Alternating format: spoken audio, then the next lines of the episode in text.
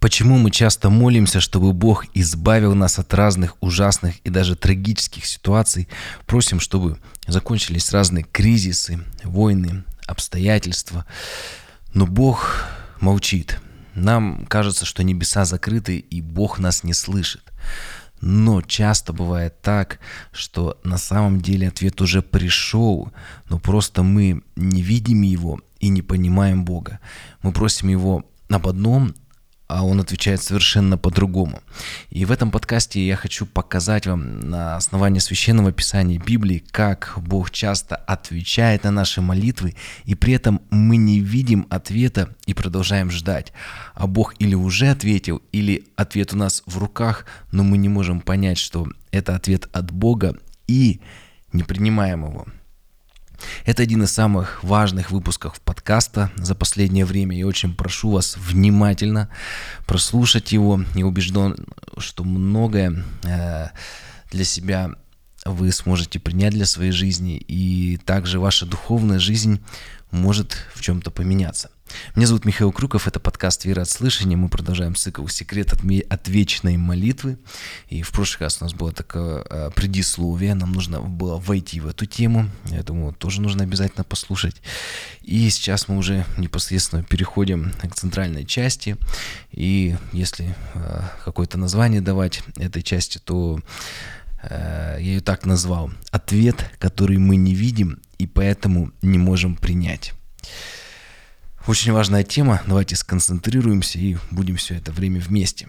Мы с вами читали Евангелие от Матфея 14 главу с 14 стиха. Сейчас продолжим с 24 стиха.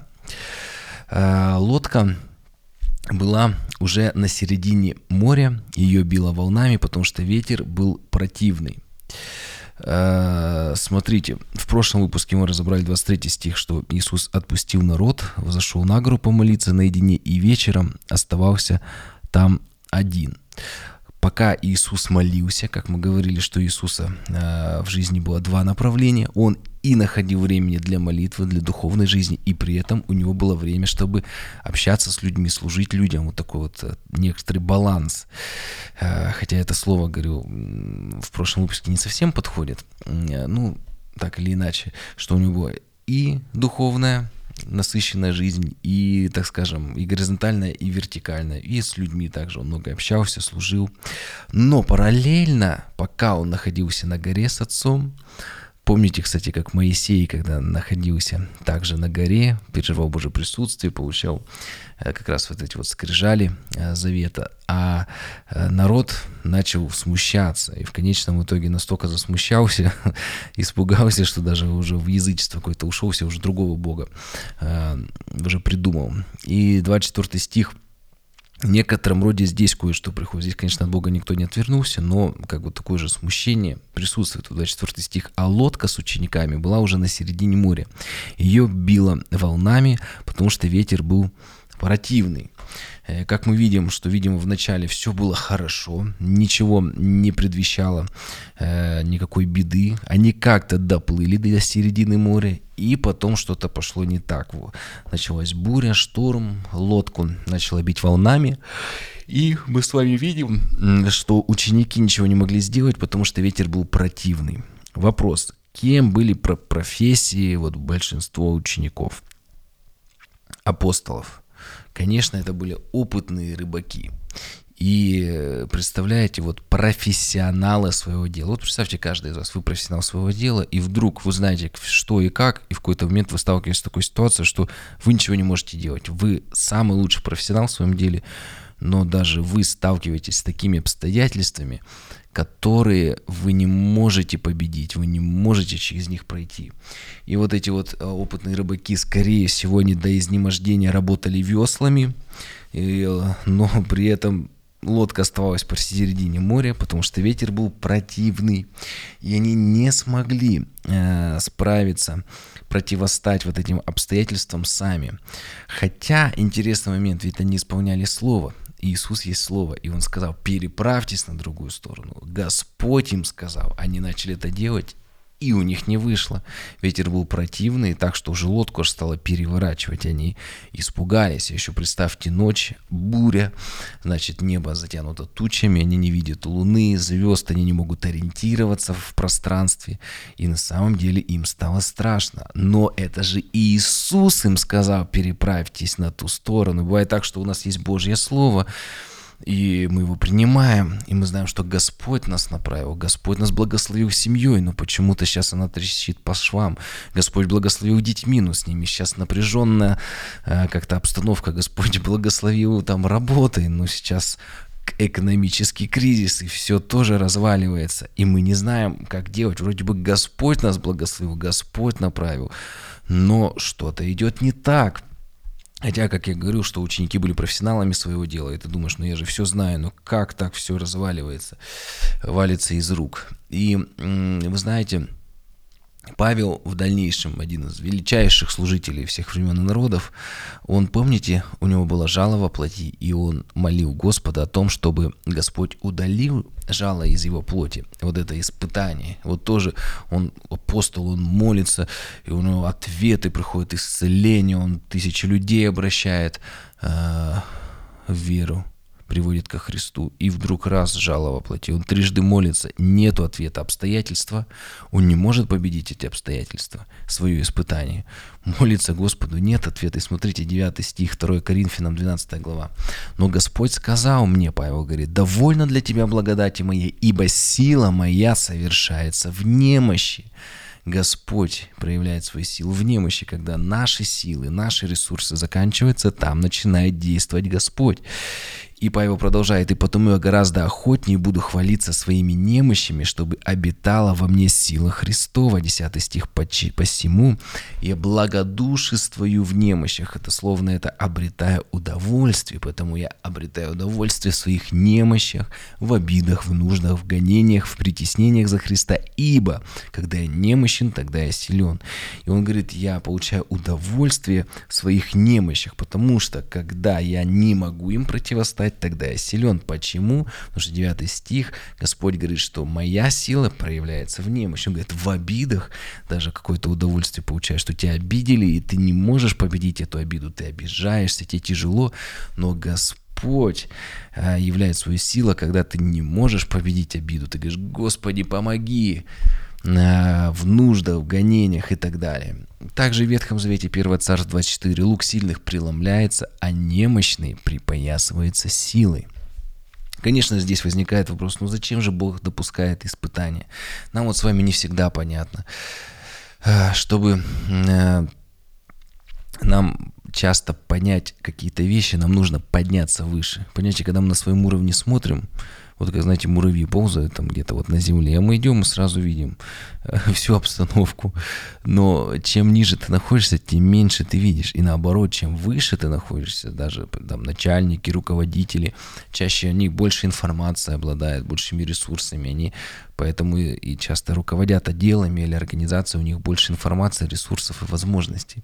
Но Господь, Он, э, Господь господствующих, Царь царей, Он над всем находится, и Он все видит, Он всеведущий, всезнающий, поэтому э, Он, э, наверное, объективно может самое верное решение принять для нашей жизни, самое лучшее. Помните, верующим Господу, любящим Э, все содействует ко благу. Потому что Господь, но не написано, что мы, может быть, это всегда понимаем, но Господь ко благу все делает. И вот смотрите, э, например, была допущена скорбь при Стефане, помните, его побили камнями, и последовало сильнейшее гонение. И тоже нам кажется, ну почему это было? Господи, останови это гонение, дай нам дальше жить в Иерусалиме всем верующим. Но Господь допускает это, причем не Господь же это зло совершает. Люди грешны по своей природе. И всегда зло в мире, вот до второго пришествия Иисуса Христа, пока еще вот он, к сожалению, последствия грехопадения, зло вокруг нас, и в нас даже бывает плоть в каких-то моментах где-то проявляется. Но, но смотрите, Господь здесь ни при чем, просто он какие-то вещи попускает конкретно. Э, при Стефане это было допущено, потому что церковь засиделась. Господь сказал, ну вы примите силу, когда сойдет на вас Дух Святой, будете мне свидетелями даже до края земли. Они приняли силу, но никуда не пошли. Наступает гонение, не разбежались. И в книге Деяний апостолов написано, что куда бы они ни приходили, люди охотно принимали Божье Слово, церкви э, основывались. И как мы видим, в результате этого, на первый взгляд, ну да, это, конечно, трагическая была ситуация, но впоследствии это имело свои э, плоды. Но, опять же, зло, оно и так вокруг нас постоянно. Понимаете? И э, когда люди Божьи в каких-то от тех же самых э, обстоятельствах находятся, как и те люди, которые не приняли Господа своим Богом. Просто для них эти обстоятельства для блага, а для других, ну, просто так вышло, к сожалению. Либо человек жертва обстоятельств, либо Господь в этих тяжелых обстоятельствах может их использовать для того, чтобы мы оказались, как вот те верующие, уже не в Иерусалиме, в каком-то месте и несли благую весть. И э, они, как мы говорили чуть выше, помните, про Павла читали, они получили силу, когда находились в гонении. Они из гонений пришли в другие города, даже страны, и стали проповедовать. Они получили эту силу. Почему здесь было допущено испытание, когда они поплыли на лодке одни? Вот ученики, они должны были перейти на другой берег через бурю, то есть одолеть, пройти вот опасности. И мы видим здесь важный момент, что без Иисуса они были не в силах это сделать. И Иисус не всегда рядом, ну, видимым образом был с ним. Они же профессиональные рыбаки, да им делать нечего было доплыть до другой страны. Это даже это море написано, это озеро. Озеро не такое же, как бы, прям большое, большое, если вы на карту посмотрите. Но, видите, когда они до, из последних сил, до последней капли крови, так скажем, пытались сделать все от них зависящее, и мы, бывает, делаем все от нас зависящее, они плыли, гребли, и на середине моря нет уже сил уже грести, все. И в тот момент, где заканчиваются наши силы, где закончились силы апостолов и наши, там начинает действовать Бог. Ибо когда я немощен, тогда я силен. Еще момент. Иисус Христос э, сделал в том числе и для того же, чтобы приучить своих учеников и нам, в том числе к бедствиям, какие вообще предстоят при проповеди Евангелия по всему миру. Помните, об этом говорится и в Нагорной проповеди, что мы, ну, к сожалению, проповедуя Евангелие, так или иначе можем э, с какими-то вызовами встречаться. Вот смотрите, интересно, э, что Господь Иисус – ведь он, как всеведущий, всезнающий, и где-то недалеко уже от них по воде идущий, ведь он видел и знал о их бедствиях в плавании. Но он на всю ночь оставляет их бороться с волнами. Он что, такой вот злой, что ли? Но ведь он Бог есть любовь. Как он мог это допустить? Для чего? Если вы помните, Марка 6.52 написано, э, что сердце их было окаменелым как камень. И чтобы тронуть их жесткое сердце, он, знаете, вот произвел такой э, страх, чтобы показать вот посреди этого шторма в ночное э, время, что несмотря на всю их опытность, даже в том деле, где они были профессионалами, они все равно нуждаются в Боге. Иногда нам кажется, ну что тут делать, там все понятно, зачем нам Богу молиться, зачем нам благословлять это событие, и так все решим. Но как мы видим, что ветер, э, так скажем, погода может измениться, ветер может попутно измениться, и там, где мы ожидали победы, может прийти поражение. И в этот как раз-таки э, момент э, люди начинают вызывать к Богу. И Иисус как раз их и научил учеников, что не забывайте а не надейтесь только на свои силы. И помни, даже если тебе тяжело, когда ты немощен, Господь начинает действовать в твоей жизни.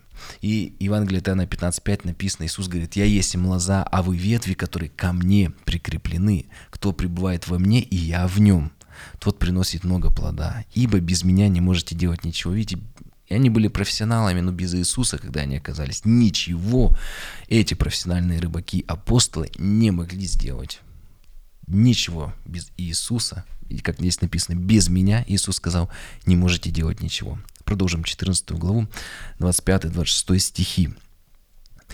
В четвертую же стражу ночи пошел к ним Иисус, идя по морю, и ученики, увидев его, идущего по морю, встревожились и говорили, это призрак, и от страха начали кричать. Э, почему призрак? Ну, по верованию иудеев, призрак – это ночное привидение, посредством которого дьявол устрашает людей. И от страха они вскричали, то есть стали взывать к Богу о спасении.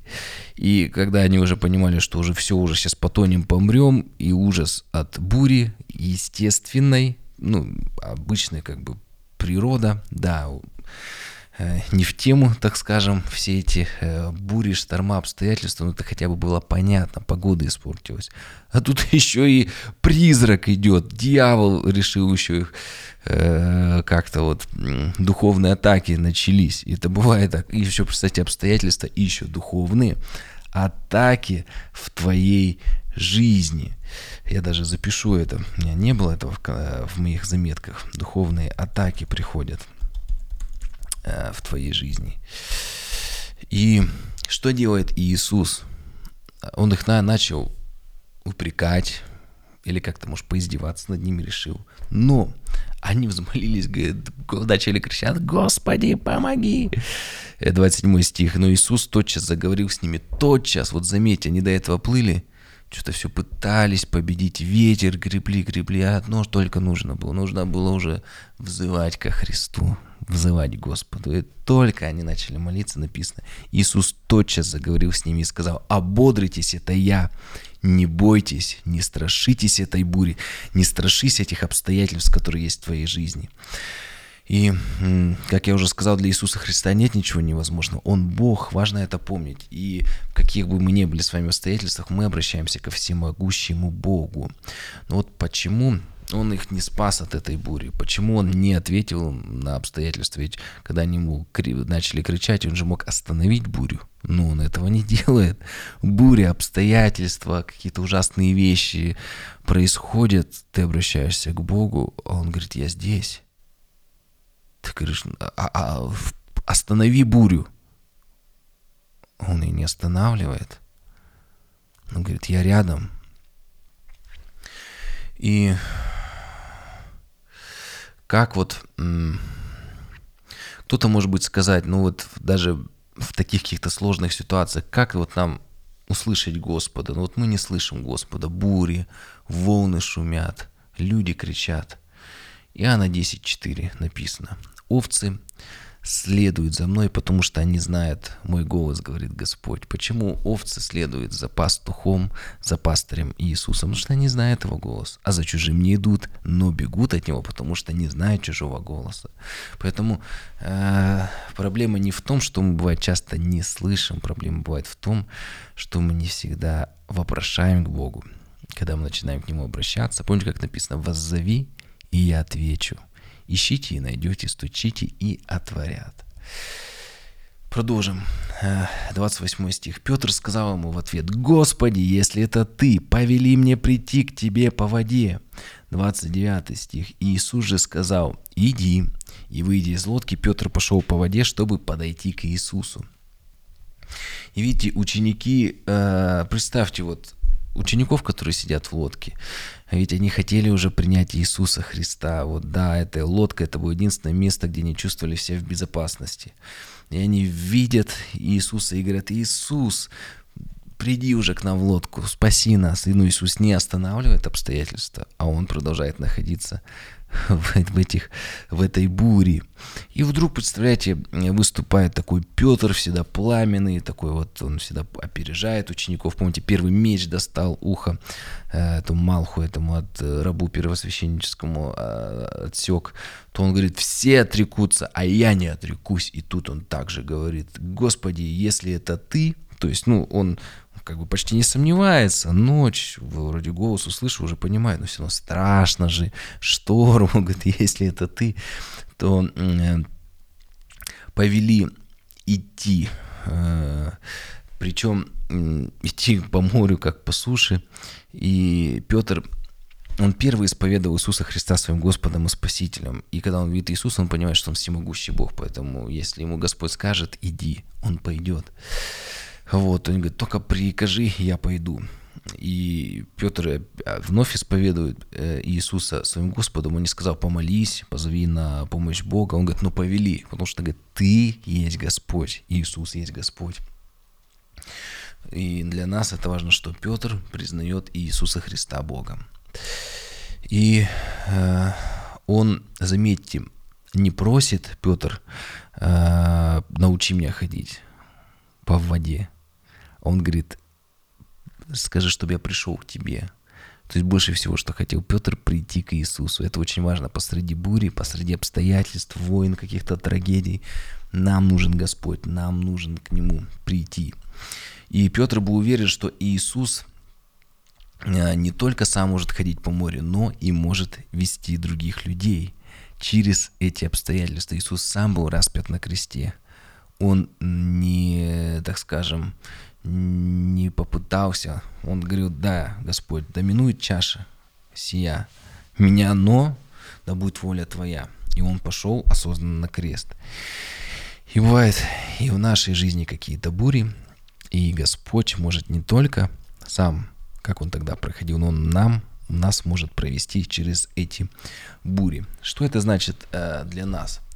Что э, со Христом мы можем пройти любую бурю. Бог – это очень важно, это вот ключевое, ключевое место вот этого нашего цикла. Бог не всегда избавляет от бури. Бог не всегда избавит от бури, но Он может помочь пройти ее, изменить нас часто, изменить наше сердце. И помните Псалом 22, 4 стих. «Если я пойду долиной смертной тени, не убоюсь зла, потому что ты со мной». И здесь же не написано, что если Господь с тобой, Он избавит тебя от долины смертной тени. Нет. Он говорит, если ты попал в эти обстоятельства, я помогу тебе пройти. И далее написано, что если Господь со мной, э, не убоюсь зла, потому что ты со мной, твой жезл, твой посох, они успокаивают меня, когда Господь рядом с нами. И э, Иисус сказал ему просто иди, если хочешь, иди ко мне. Он ему не сказал, повелеваю, иди, или ты сможешь, все получится, или наоборот, ты не сможешь. Ну, он просто сказал, иди.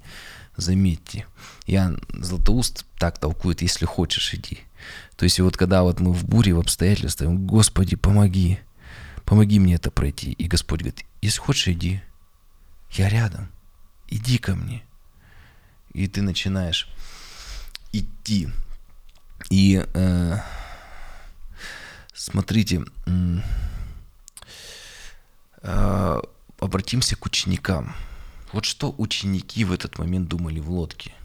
Наверное, часть из них посмотрели и такие говорят, Господи, скорее приди к нам в лодке, мы боимся. И вдруг Петр стоит, и я пойду к Иисусу. Иисус говорит, иди. Он начинает идти, и они думают, вот я какой опять ничтожный, что-то я слабый, опять. Вот надо было мне тоже сказать идти или следовать за Петром ко Христу. Помните, как Павел говорит, подражайте мне, как я Христу. Вот пойти, но опять испугался. Вот часть, наверное, учеников, они расстроились, говорят, ну, опять Петр впереди, опять он смелый, и я всеми боюсь. Кто-то, наоборот, его судил, сказал, опять этот выскочек, ну вот Иисус бы пришел, все, вот что ему больше всех надо, вот он спокойно сидит, ну зачем это, вот все в лодке, ну ты куда-то пошел, ну что ты хочешь показать, ну, ну нехорошо как-то, ну что ты лезешь всеми вперед. Часто это бывает в нашей, да, жизни, когда кто-то вот куда-то вперед прорывается, мы либо говорим выскочка, либо начинаем себя как-то бичевать, почему мы не сделали это. Но опыт показал, видите, что в этой ситуации Петр был все-таки слишком самонадеян и маловерен. И э, в дальнейшем мы видим и Петр, когда говорил, что все отрекутся, я не отрекусь. И потом раз Петр, у него петух трижды прокукарекал, он отрекся. И вот Петр вышел из лодки, он э, идет по волнам в темноте, в темноте навстречу Иисуса. И вот здесь важный момент, что пока Петр следовал э, ко Христу, с ним было все хорошо. Он шел по воде. По воде. И интересный момент, да, в Божьем присутствии. И Бог идет по воде, и Иисус, и Петр идет э, по воде. И что в такие моменты происходит 30 стих. «Но, видя сильный ветер, испугался и, начав утопать, закричал, «Господи, спаси меня!» И видите, почему Петр стал тонуть? Почему? Потому что он в какой-то момент перестал доверять Богу, перестал смотреть на Бога, но начал смотреть на обстоятельства на кризисы, на сложности. Вновь опять начал на них смотреть. И тут он вдруг стал тонуть. Но ведь не буря угрожала, не обстоятельства ему, а буря, если так скажем, мышление, его мыслей. Он засомневался. Еще раз, по-другому скажу, ведь не плотность воды держала Петра на волнах, а крепость веры и Божье присутствие. Бог рядом был, он ему сказал, иди. Вера Петра, Божье присутствие держали его на волнах. Но страх перед бурей, перед обстоятельствами, как только, вы помните, как псалом написано, ну ты сокрыл лицо свое, и я смутился. Точно так же и здесь. Вот страх перед бурей, когда ты начинаешь смотреть на обстоятельства внимательно, ты уже не Богу доверяешь, а пытаешься что-то просчитывать, то ты понимаешь, что ты не выплывешь, тебе не справиться, и ты начинаешь тонуть. Чем больше мы смотрим на обстоятельства, на кризисы, на внешние вещи, мы понимаем, все, мы утонем. Господи, без Тебя я ничего не могу. Но вот этот важный момент, к чему нам прийти. Помните, как вот Петр-то здесь, что он сделал? Как он вскричал? Он закричал, Господи, спаси меня, когда он начал тонуть. И точно так же нам важно, когда мы начинаем тонуть, начинаем смотреть по сторонам, даже в этот момент не отчаиваться, когда мы пришли в себя, начинать кричать, Господи, помоги! И сегодня, вы знаете, так многим людям нужно признаться в своей немощи без Бога. Помните, написано, блаженны нищие духом, потому что ты понимаешь, сколько ты не молился, сколько, каким бы ни был профессионалом, как эти э, грибцы, рыбаки, но без Бога мы не можем ничего. Помните, как написано? Или по-другому, в Боге все возможно, а без Бога ну, ничего нельзя сделать. И когда он начал тонуть, видите, эти обстоятельства, это даже ученикам многое показали. Вот. Э, кто-то думал, ой, какой он смелый, а я опять такое ничтожество, не смог ничего сделать. Потом смотрит, ты, Петр, такой смелый начал тонуть. Ну вот. Поэтому э, кто-то наоборот бы начал бы его высмеивать, к другому какой выскочка. О, еще и тонут начал, ну все понятно. Но смотрите, Иисус Христос, Он его не начинает гнобить, как-то упрекать. Э, он его как бы начинает так мягко учить, говорит об его ошибках, но пытается сделать так Иисус, чтобы Петр вырос духовно. И он, смотрите, когда э, Петр начал тонуть, Иисус ему говорит, да, все с тобой ясно, что ты на обстоятельства смотришь, видишь, ты тонуть начинаешь, ну что ты мне не поверил? Только Петр начал э, взывать, Господи, помоги. Смотрите, что происходит. Ему Иисус не медлит с помощью и сразу же ему отвечает. Например, Псалом 45, там с 1 по 12 стихи, если мы этот отрывок прочитаем, там написано «Бог нам прибежище сила, скорый помощник в бедах». И понимаете, даже ты начинаешь тонуть, даже ты на обстоятельства засмотрелся, вновь обращайся к Иисусу в любое обстоятельство. Даже если ты засмущался, немножко отошел от Христа, только понял, что без него ты ничего не можешь, обращайся к нему. Потому что Бог скорый помощник в бедах. Четвертый стих. «Пусть шумят, вздымаются воды и трясутся горы от волнения их». Но, понимаете, как вот этом псалом очень хороший 45-й, написано «Бог посреди его, Он не поколеблется». Когда мы к Богу обращаемся, то мы перестаем колебаться, смущаться. 11 стих «Остановитесь и познайте, что я Бог». Нам вот важно в этот момент посреди бури обстоятельств вновь остановиться и вновь исповедовать Иисуса своим Господом и Спасителем. И вот 31 стих Евангелия от Матфея 14 главе. Иисус тотчас простил руку поддержал его и говорит ему, маловерный, зачем ты усомнился? То есть Иисус сначала спасает его, а потом назидает, учит его. И причем, смотрите, он ему не говорит э, неверный, он говорит маловерный, зачем ты усомнился? Он говорит, зачем ты стал смотреть на обстоятельства? Почему ты перестал идти ко мне, смотреть на меня? Почему ты отступил от своего Господа? И тоже интересный да, момент. Господь, когда он начал тонуть, он же мог остановить э, ветры, ураганы, бури, обстоятельства. Но и Иисус спасает Петра посреди бури. Это очень важно. Он не останавливает бурю, чтобы спасти Петра. Он спасает Петра посреди бури. И как мы видим, во время бури Петр стал утопать не из-за бури, а из-за его малодушия или неверия, что он слишком много смотрел на обстоятельства и слишком мало на Христа. И поэтому Христос, Он как бы укращает не ветер, не останавливает ветер, а это вот малодушие, наше неверие. Он говорит, я рядом, вот я здесь, и спасает Петра. Вот, поэтому он его не упрекает, не говорит неверный. Он говорит маловерный, это очень важно. Не просто неверный ты, Петр, но маловерный. И он говорит, как бы, не сомневайся во мне, я рядом, смотри больше на меня, нежели чем на обстоятельства, доверяй больше мне, чем каким-то обстоятельствам. Евреям 13.5 написано, «Ибо сам сказал, не оставлю тебя и не покину тебя». Бог всегда с нами. Он сказал, не оставлю и не покину. Псалом 72.23, «Ибо», там написано, «Но я всегда с тобой, ты держишь меня за правую руку». Понимаете, Бог говорит, что всегда держит нас за правую руку, даже ты начинаешь тонуть. Просто важно вспомнить, что Иисус рядом. Исайя 41.13 написано, «Ибо я Господь Бог твой, держу тебя за правую руку твою, говорю тебе, не бойся, я помогаю тебе». Он держит нас за правую руку и говорит, не бойся, я помогаю тебе. Если вы помните, Моисей в Ветхом Завете, сколько всего он преодолел, даже через Черное море перешел, разделенное и вывел народ. И написано Исайя 63, 12, который, э, Бог, который вел Моисея за правую руку, величественную мышцу своею, разделил пред ним воды, чтобы сделать себе вечное имя. Как видим, почему Моисей смог преодолеть все вызовы с фараоном, в пустыне, собственным народом, потому что Бог вел его за правую руку он всегда поддерживал. То есть Моисей в какой бы сложной ситуации ни, ни находился, он опять начинал тонуть, но он всегда обращался ко Христу, к Богу, ну, к Богу тогда. Они, люди Ветхого Завета, спасались по вере в грядущего Мессию. И он обращался к Богу, вся его надежда была на Господа Бога, и Бог его постоянно спасал и вытягивал его за руку. Поэтому